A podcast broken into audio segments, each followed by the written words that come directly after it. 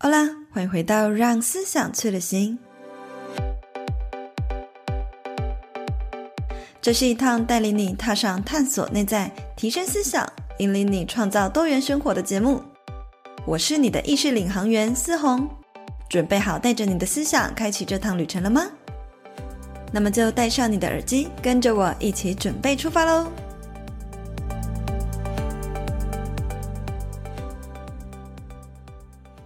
嗨，欢迎回到让思想去旅行，我是思红。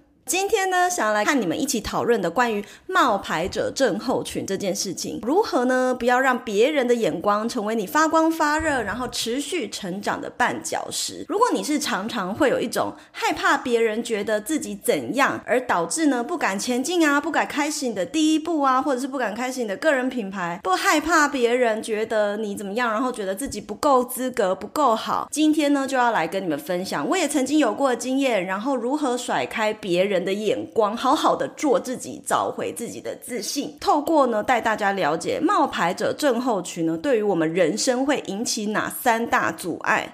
然后呢，循序渐进跟大家来探讨说，诶，为什么我们会去担心别人的眼光？那通常会有什么样的症状出现？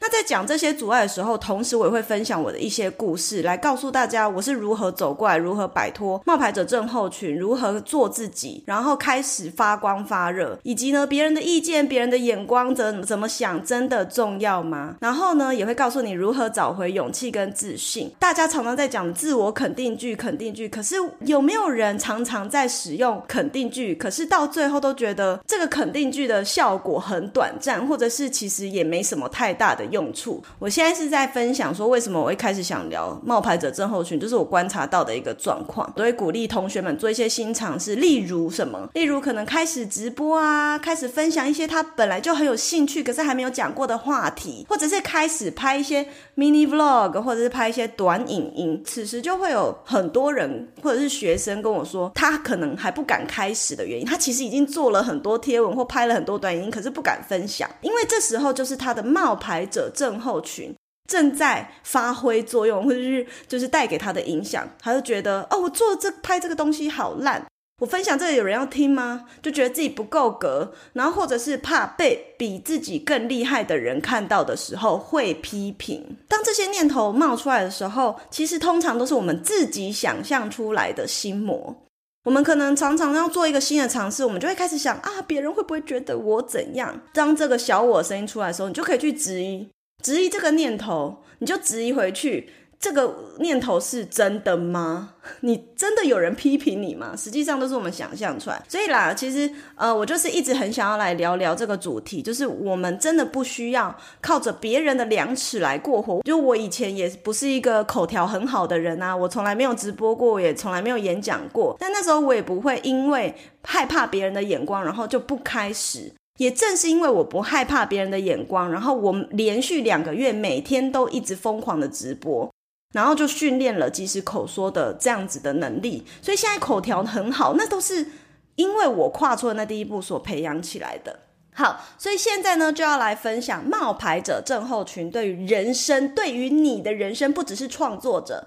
所有的人生呢，你可能都会因为冒牌者症候群对你产生三大阻碍。好，第一个阻碍呢，无论你是什么身份，如果你常常呢在乎别人的眼光，你就会觉得自己变得再强都不够好，然后甚至呢会盲目的追求完美主义。其实我们乍看讲好听是完美主义，希望呢事情做到最完美。才要开始，才要发布出去等等。其实这种完美主义呢，都是变相的，很有可能是变相的冒牌者症候群。那这种状况其实是非常常见的。我其实过去也曾经有这样子的经验。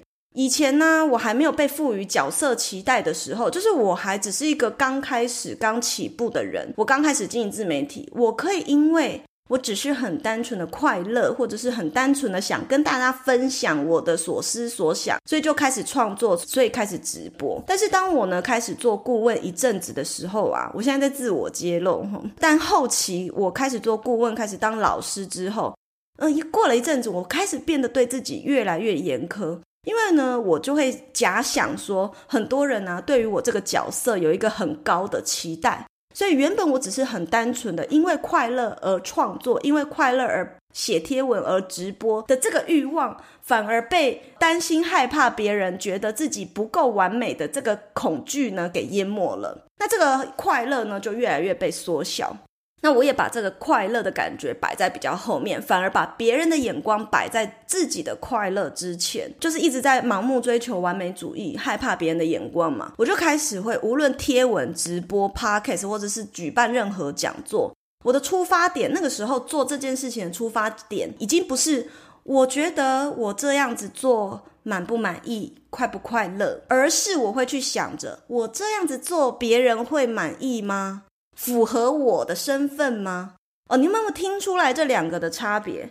当我做任何事情是用第二个思维，是我觉得别人满不满意，有没有符合我的身份，有没有符合他们的期待跟想象的时候，我跟你讲，你做得再好，你都会不快乐；你做得再厉害，你都觉得自己不完美了。但是你的出发点是我希望做这件事情是，呃，我觉得我自己要满意，我做这件事情是快乐的。你不管做得再烂，你都会继续做下去。因为你是享受那个过程，你最近有没有任何一个就是你很想要尝试、想要做的事情？可是因为你一直觉得自己还没准备好，还不够完美，然后不敢开始那件事情，你再去回推。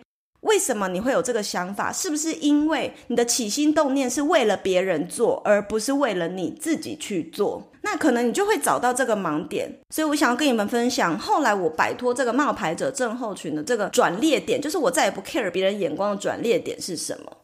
我觉得一切的转捩点，真的都是在我踏上了臣服实验之旅之后，只想要做我内心感觉频率对的事情，我真正渴望想做的事。如果我觉得这件事情频率不对，不是我内在真正想要，不是我灵魂真正想要的，那我就臣服于这个流动，诶，我就不会去做这件事情，我会选择适合我的道路。所以当时，当我决定开始去倾听内在声音，去感觉说我自己内在到底。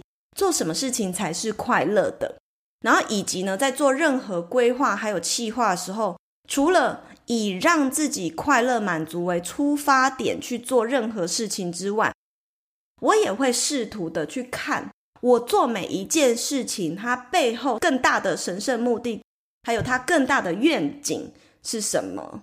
就是回到你做任何一件事的起心动念，是因为别人，还是是因为你自己？还是他有一个更客观的目的跟愿景。好，什么意思呢？举例来说，我之前做这个创造金钱陪练团。那个时候呢，我单纯我做这个东西的起心动念，不是为了要赚钱，不是为了要迎合别人或迎合谁，而是只是因为自己很喜欢这本书，然后我也希望要有人跟我一起练习，想要把这个丰盛呢跟别人分享，想要让我发现的这个很神奇的吸引力法则的显化的方式呢跟你们分享，所以就做这个创造金钱陪练团。举例来说，今年我举办的这个丰盛意识体验营，它的起心动念其实也很单纯，是我希望让更多的人了解所谓丰盛是什么，丰盛的定义是什么，摆脱匮乏感，那都是起心动念，是因为我觉得我做了这件事情我会快乐，而不是想要符合一个人或是别人对我的期待，这就是那个差异点。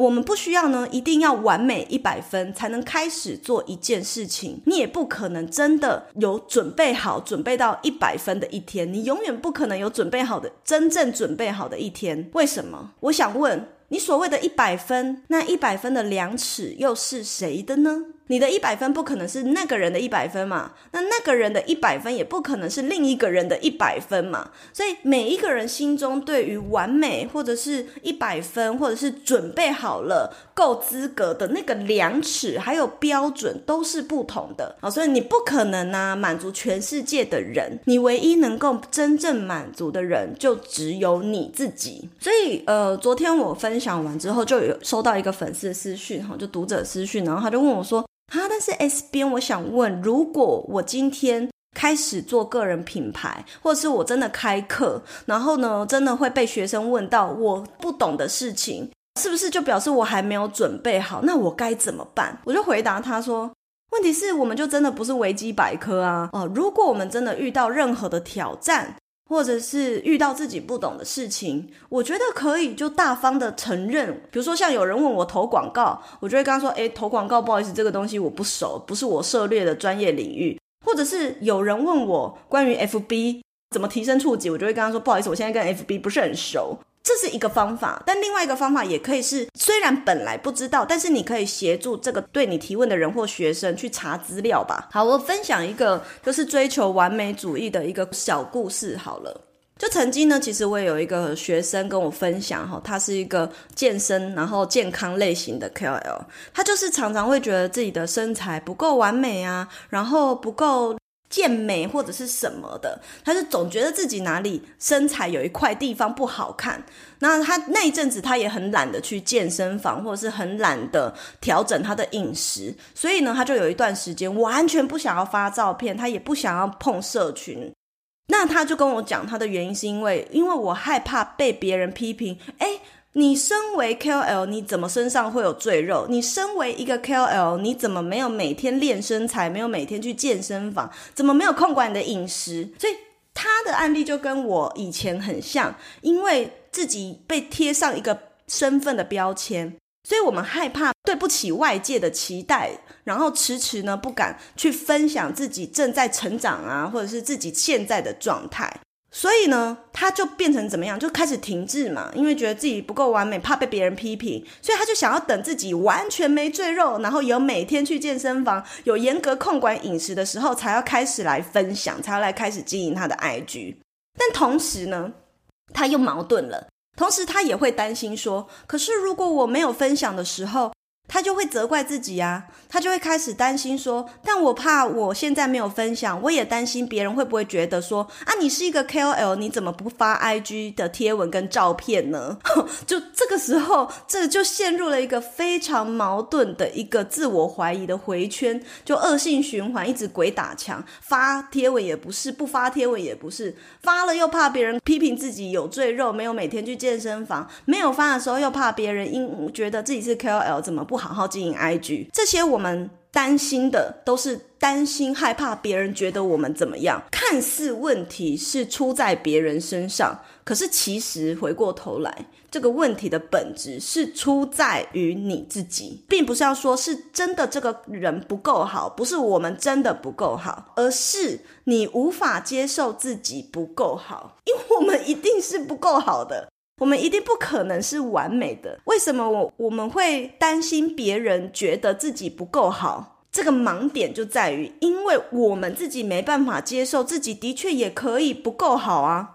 你不能够接受自己也是一个可以拥有赘肉的人，你不能够接受自己也可以是不去健身房好好休息的，你不能够接受自己也是可以不发贴文，可以偷懒一下的。你就是因为没有办法接受自己的这些小小的缺点，然后呢，就开始拿这个完美主义去鞭策自己。听起来完美主义是一个还不错，在督促自己的心态。可是呢，你过头之后，这已经不是鞭策自己，已经是在鞭打自己了。所以，冒牌者症候群，我们总害怕别人觉得自己不够好。问题不是出在于别人，是出在于我们自己。为什么不能够接受自己就是不能完美的事实啊？你不可能完美啊！那刚刚讲的呢，是第一个冒牌者症候群会为我们人生带来的第一个阻碍，是变得再强都觉得不够好。然后呢，害我们盲目的追求完美主义。第二个阻碍是什么？那就是我们呢，很有可能过度担心别人的眼光，导致我一旦有新的想法或想要尝试的事情，就不敢和身边的朋友分享，或甚至会过度征求他人的意见，导致呢原地卡关，什么事情都做不了。我们会看到有一种人呢、他要做一件事情的时候。他会问一百个人，但从头到尾他都没问过自己。但你不觉得这个东西很本末倒置吗？这件事情是你要做的，而且呢，它会关系到的可能是只有你的人生。可是为什么你要做一个决定，要问一百个人，却没有好好问过自己？我真的身边有蛮多这样子的人哦，就是他做一个决定，他就会非常的犹豫，然后他就要问过非常多人，换来的是有的人支持他，有的人不支持他。那导致呢，这些人的意见淹没我的时候，我已经听不到我内心真正的想法了，就代表他不够坚定自己的立场啊，他根本不知道自己真正要什么。那所以这个冒牌者症候群害他去过度征求他人的意见之后，又害他搞不清楚自己要什么，就是又一另一个恶性循环。那当我们这样的时候，就会原地卡住，就是本来有一个很不错的 idea 蹦出来。但是呢，因为冒牌者症候群，导致我问过问了太多人，害我不敢行动。那甚至呢，另一种情况则是因为有这样的状况，导致后期不敢跟身边的朋友分享，害怕被别人打枪，害怕朋友不支持我。所以同侪的压力呢，真的是从小呢伴随着我们长大。举例来说，我就是有看过很多人，比如说以前的朋友，明明呢就有人很想要出国打工游学，可是呢害怕。身边的朋友有人不支持自己，会怕会有人说自己是出出国去当台劳，所以呢，这个梦想呢，他就把它压在心底，然后呢就不敢说，或者是他就会挂在嘴边，然后等到都已经三十几岁了，他错过了最后报名出国打工游学的这个机会，甚至他一旦有新的想法，但是当身边的朋友一 poke 他之后，立刻就觉得啊，还是算了吧。你的人生到底要算了几次，你 才才要开始呢？为什么要因为别人的一句话你就算了呢？那还遇过有一个朋友哈，就是很久以前的同学。那其实他从小从小很年轻的时候的愿望就是要想要当空姐，可是因为他本身自己长得不高，然后他也不是那种很标准的正妹，甚至可能有一点点。小小的龅牙之类的，所以他对自己的长相是有一点点微微的自卑，就是不是那种标准的漂亮就对了。在班上，他分享这个愿望，说他小时候就是很希望自己可以当空姐嘛，那就就被班上的其他男生或者是其他女生说啊，你没有一百七，考什么空姐？哦，你牙齿要先去戴牙套，你才能考考空姐什么什么的，因为。害怕有人不支持他，结果导致他自己冒牌者症候群，就很在意别人的眼光，所以他就有很长一段时间呢，就觉得哦，对吼，我真的一没有一百七，我干嘛考空姐？哦，对，我是不是长得也不够漂亮？我哪敢考空姐？所以他很长一段时间就把他这个愿望埋藏得很深很深。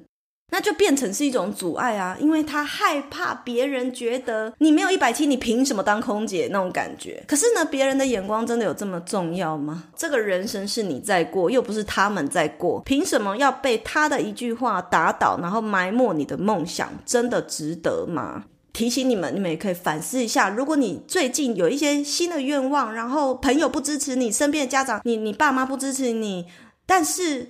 你有没有想过，那你有支持过你自己吗？为什么？因为你的朋友不支持你，你自己也不支持你自己了呢？那当然呢，甚至有很多时候，当然这没办法控制，就是根本没有人说什么，结果我们自己内在就凭空想象出很多别人会怎么批评我们的幻想，有没有？最后就变得神经兮兮啊，导致呢，可能别人就是因为我们一直幻想别人会怎么批评自己，后来这也会影响到你后期跟朋友的相处之间。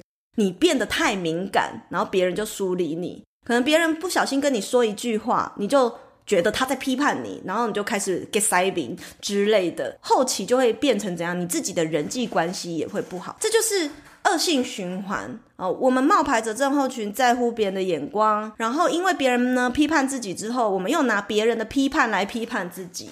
那当因为你批判自己，你就把自我价值贬低之后，你就变得很敏感。然后未来别人开始跟你相处的时候，就要变得小心翼翼。反正就是一一而再再而三，冒牌者症候群带给我们的阻碍是这么大，像滚雪球一样这么大，带来很多很多的恶性循环。那你可能就会好奇，那真正做自己的人会怎么做呢？真正做自己的人根本不会刻意的去征求别人的意见或别人的认可做事情。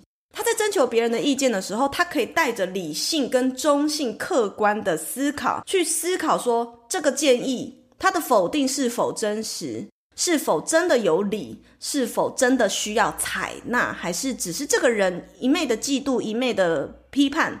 那真正做自己的人，他不需要别人的认可才要开始做事，他就是默默的做，默默的成长，默默的改变了。他不会等到别人说“我觉得你这样很棒”才去做。所以你很少听到那些做自己的人说什么大话。他们呢，不会说“我要做什么”，或者是他们也很少说我想做什么。没有冒牌者症候群的人，这类型的人，他们都会说我做了什么，与你分享他们的经验，他已经做了什么，他做到了什么，他没有做到了什么，他会和你分享他成功与失败的任何经验。所以做自己就是你不需要得到别人的认可，你开始倾听你的内在的声音，你真的想这么做，然后是为了你自己而做。OK，好，所以其实回过头来啊，这个问题的本质就是因为你不够相信自己的自我价值。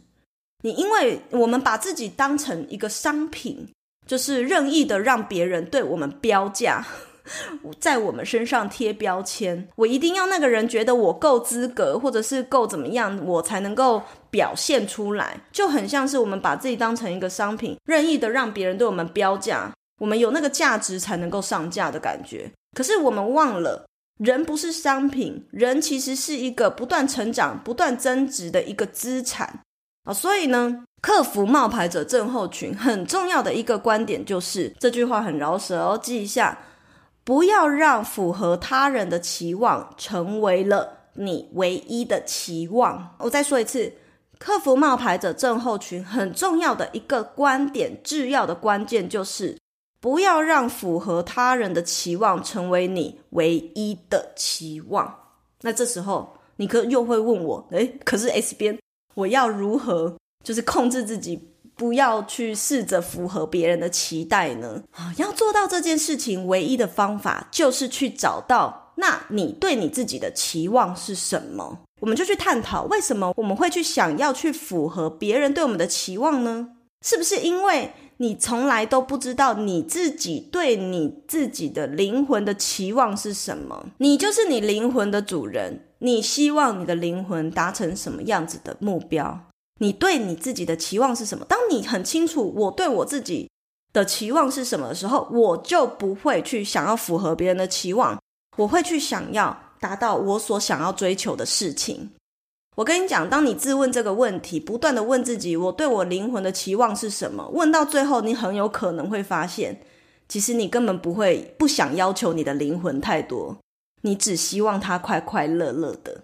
所以我没有办法给你一些什么很科学啊、很心理学的东西的指引，但是呢，我就是就我的经验与你们分享。就当你一直。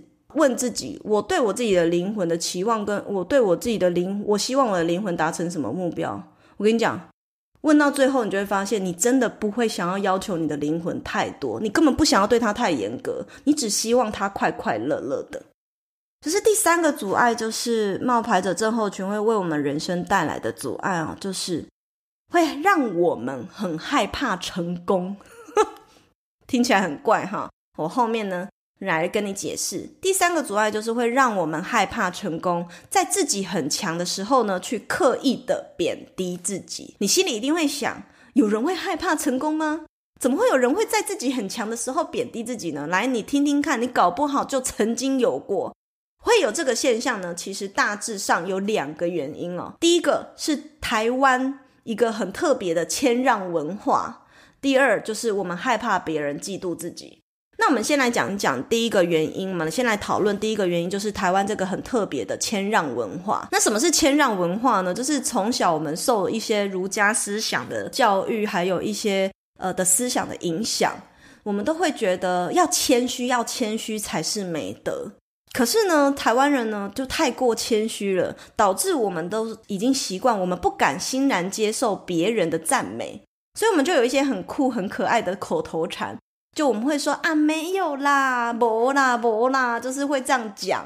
当别人夸奖我们的时候，我们都第一时间反应是先拒绝这个赞美，会说没啦，没有啦，没有你想的那么好啦。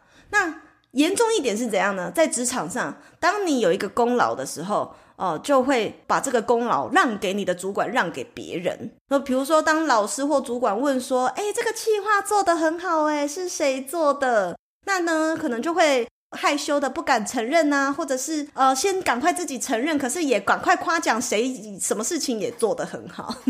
好，我们不敢很大方的接受别人的赞美。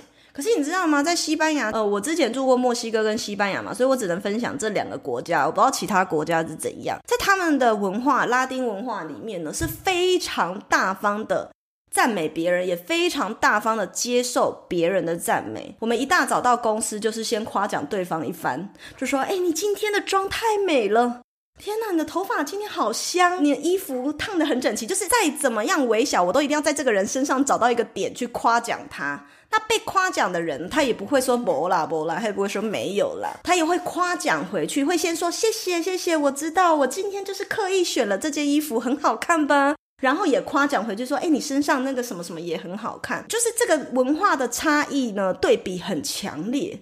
本身骨子里还是台湾人嘛。所以我一开始在国外的时候，面对别人的夸奖，我还是会有一点诶尴尬。但是呢，后来也习惯如何欣然的接受赞美。我现在探讨这个问题跟冒牌者症候群有什么关系？其实就是因为我们被这样子的文化深植之后，就总觉得说，为什么会说博啦？是因为我们。有一句话叫什么？人外有人，天外有天。哦，你不要觉得你自己是最强的，所以搞得呢，我们呢，我们被教育成就是要谦虚嘛，所以搞得我们有所成就，做得还不错的时候，就不敢跟别人大方的分享，或者是大方的说出来，去分享自己的成就跟自己的喜悦，这样子，那就导致我们呢。在成功的时候，或者是在自己很强的时候，会刻意的贬低自己，或者是刻意的隐藏这个成就。那这个也是冒牌者症候群的一种哦。不过此时你可能就会问我说：“要怎么样在分享自己做了哪些很满意的事情，在分享自己的成就跟喜悦的同时，也不要让别人觉得自己很自大呢？”当我们呢是不断的盘点我做到哪些事情，或者是。一直盘点啊，我有什么头衔，我赚了多少钱，我有什么成果。当你的分享是在强调你的成果的时候，就很容易招人厌恶，就人家就会觉得你是自大。好，所以要怎么样分享才不会让人家觉得自大，甚至会让人家替你觉得开心，或者是觉得有跟你学到东西？那就是你的分享的方式必须是我如何做到。然后你一路上你是如何克服困难？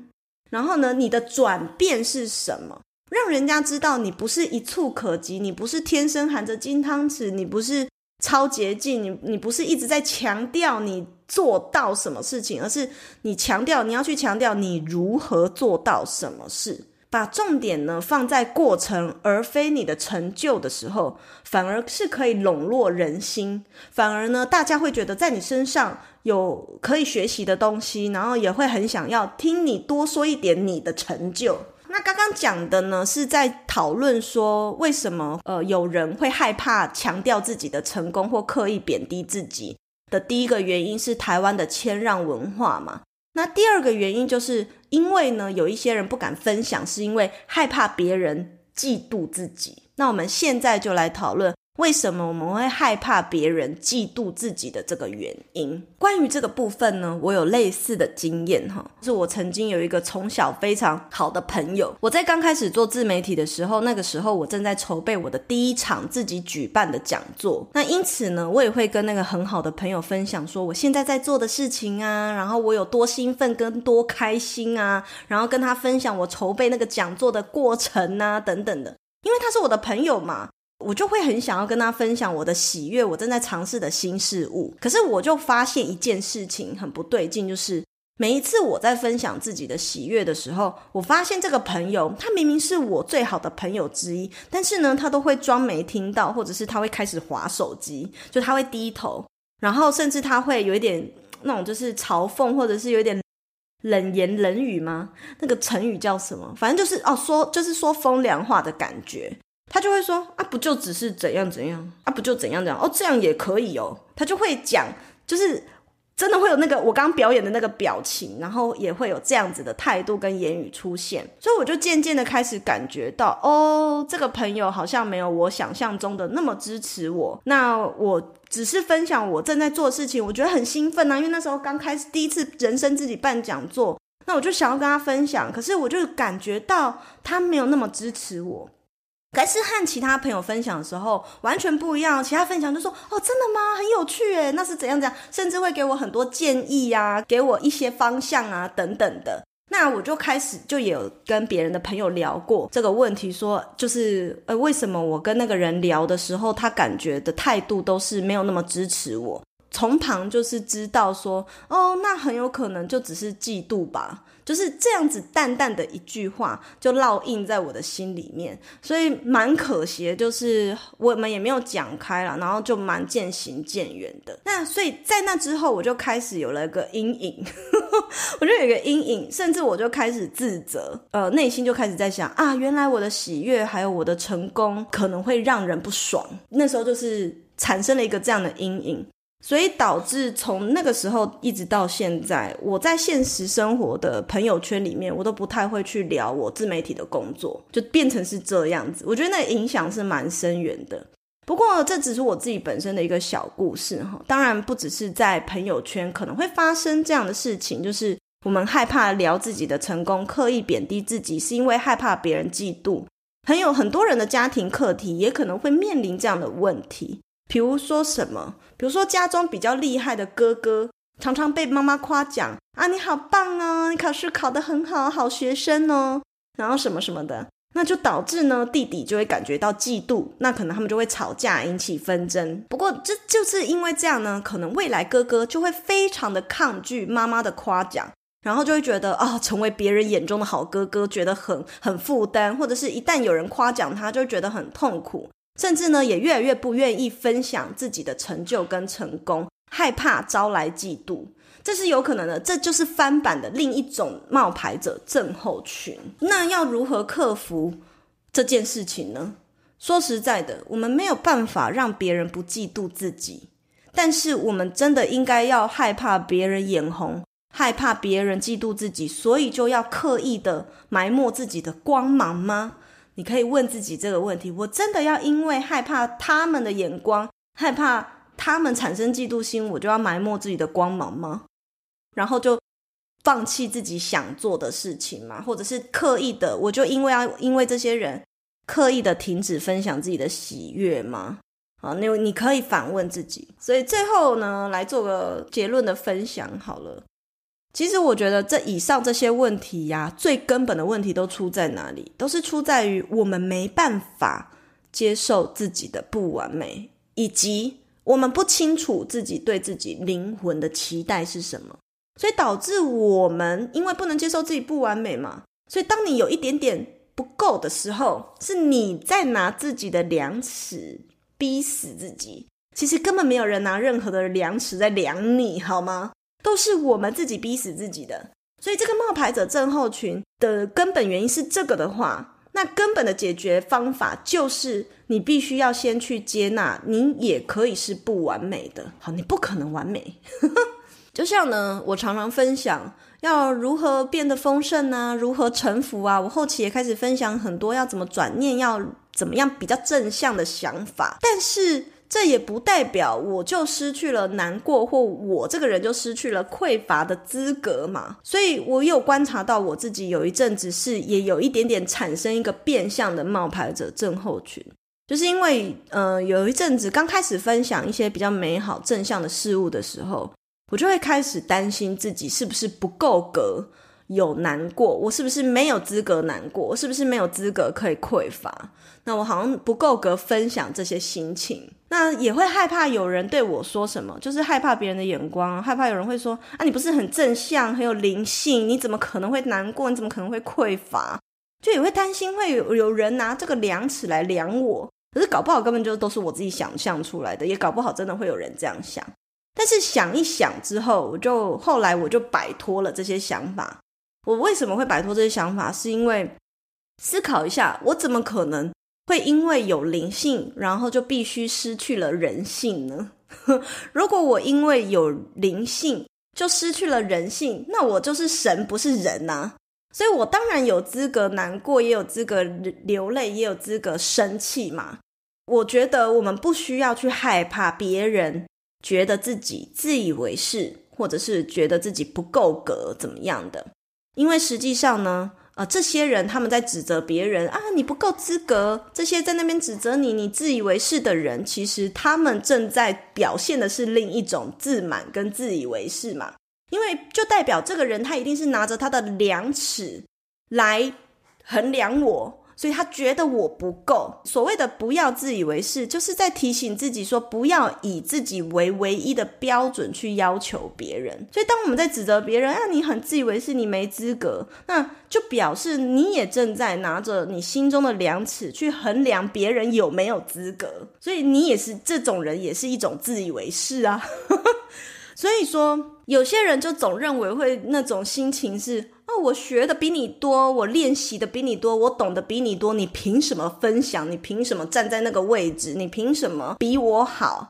那其实这种人，他也是正在拿着他自满以及优越或者是自以为是的量尺去评断别人嘛。光想到这里。那你又有什么好害怕的呢？你又有什么好害怕那个自以为是的人说你自以为是呢？你又是有什么好害怕那些没资格的人说你没资格呢？对不对呢？好，所以呢，我我自己是觉得啦，如果你是创作者或什么，然后你卡关、你观望，不敢开始分享个人品牌，又或者是你不敢和身边的朋友分享你正在学习什么，你有什么样的成长跟变化。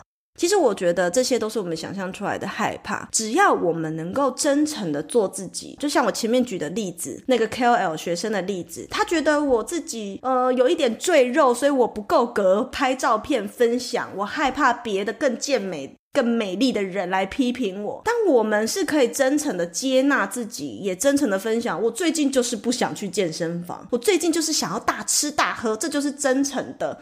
分享，真诚的做自己，然后呢，让这些分享变成你一部分的智慧。其实你何必担心别人对你的指责呢？因为你已经先接纳自己了，你已经先揭示自己的不完美了，他还能骂你什么？他就没办法骂你什么，因为你自己先揭露自己啦。好，所以呢，我们真的不需要害怕别人说自己不够资格，因为那些指责也只不过是这些人自满的反射。